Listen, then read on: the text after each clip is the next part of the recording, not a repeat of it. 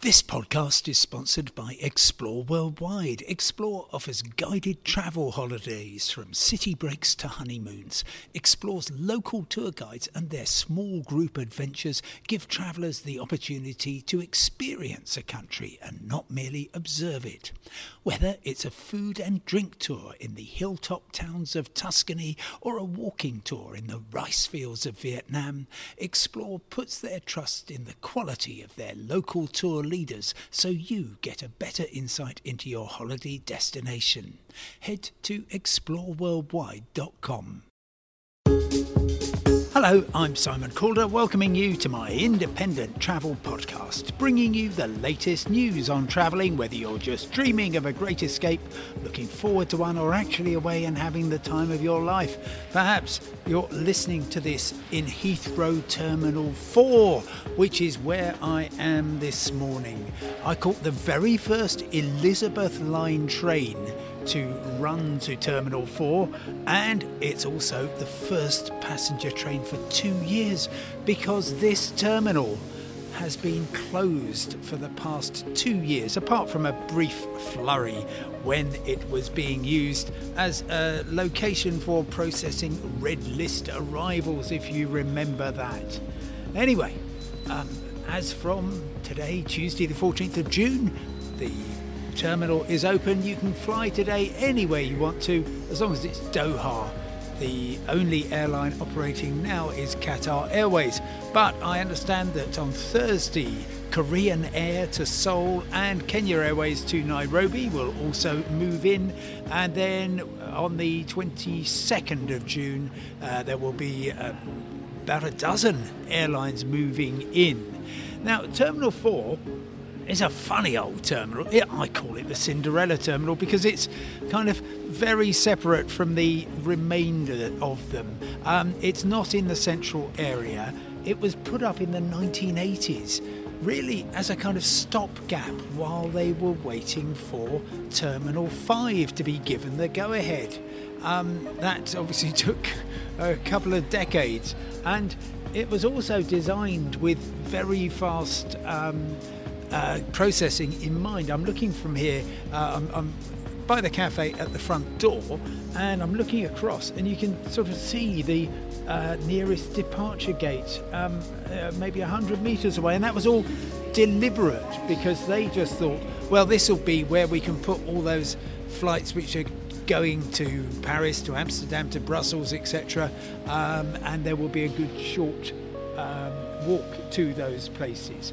Well, that's not quite what's um, uh, happening uh, now. It has become, up until the start of the COVID pandemic, the terminal for kind of a lot of. Um, a bit of a muddle of uh, airlines. So you had, for example, quite quite a lot of SkyTeam members, including in those days um, Air France, KLM, and Aeroflot. Aeroflot's uh, not here. Uh, KLM and Air France are, for the time being, staying in Terminal 3, where they're with their partners Delta and Virgin Atlantic. But what you have got here is lots of Middle Eastern uh, carriers. So apart from Qatar Airways, Gulf Air are moving back in. Etihad, I understand once they've got their lounge finished, they will be across here. El Al, the Israeli airline, also moving in. Saudia in uh, eventually, and the idea is well, you'll also get. Um, uh, I was going to say Alitalia, ITA, as we must call them, and Malaysia Airlines. Now, uh, the overall um, access to here is actually slightly better than it used to be, can you believe? And that's all thanks to the Elizabeth line. Yes, two trains every hour from London Paddington. Uh, they will stop in terminals two and three. Um, and furthermore, you will also, bef- beforehand, you used to change, have to change to get to Terminal 4 at all. Once the Elizabeth line properly opens, you'll be able to travel in from other parts of central London, including Liverpool Street, Farringdon, Tottenham Court Road, and Bond Street, and also from Canary Wharf and um, out to Essex. So that will be an improvement. The uh, Piccadilly line is um, is returning here. That's um, well, I was going to say that's not entirely good news if you're actually going to Terminal 5, which has, uh, in normal times, about twice as many passengers as Terminal uh, 4, um, because it will reduce the frequency to that uh, uh terminal. But um, it's still good that this is back on the uh, agenda, and it, it's got a different feel. It's as though it's a kind of separate airport, uh, fairly calm well run.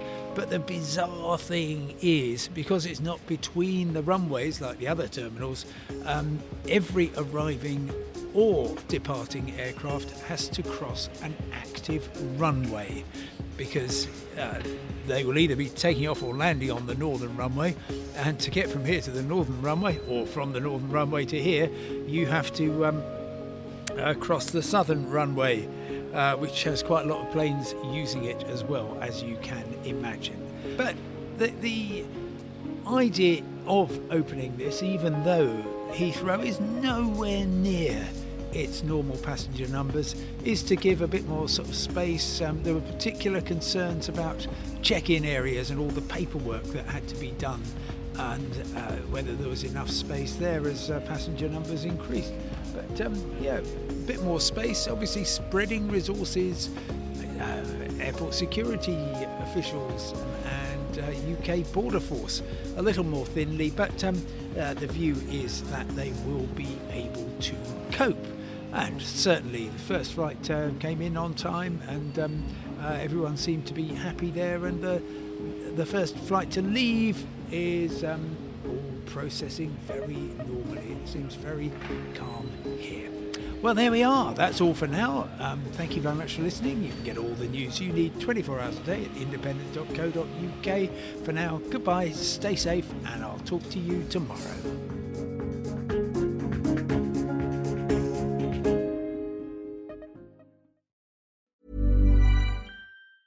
Small details are big surfaces, tight corners or odd shapes, flat, rounded, textured, or tall.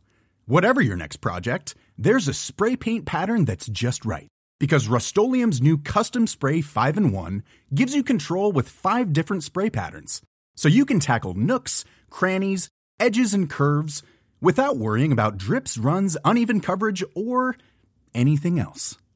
Custom Spray 5 and 1 only from Rust-Oleum Mom deserves the best, and there's no better place to shop for Mother's Day than Whole Foods Market. They're your destination for unbeatable savings, from premium gifts to show-stopping flowers and irresistible desserts. Start by saving 33% with Prime on all body care and candles. Then get a 15-stem bunch of tulips for just $9.99 each with Prime. Round out Mom's menu with festive rosé, irresistible berry chantilly cake, and more special treats. Come celebrate Mother's Day at Whole Foods Market.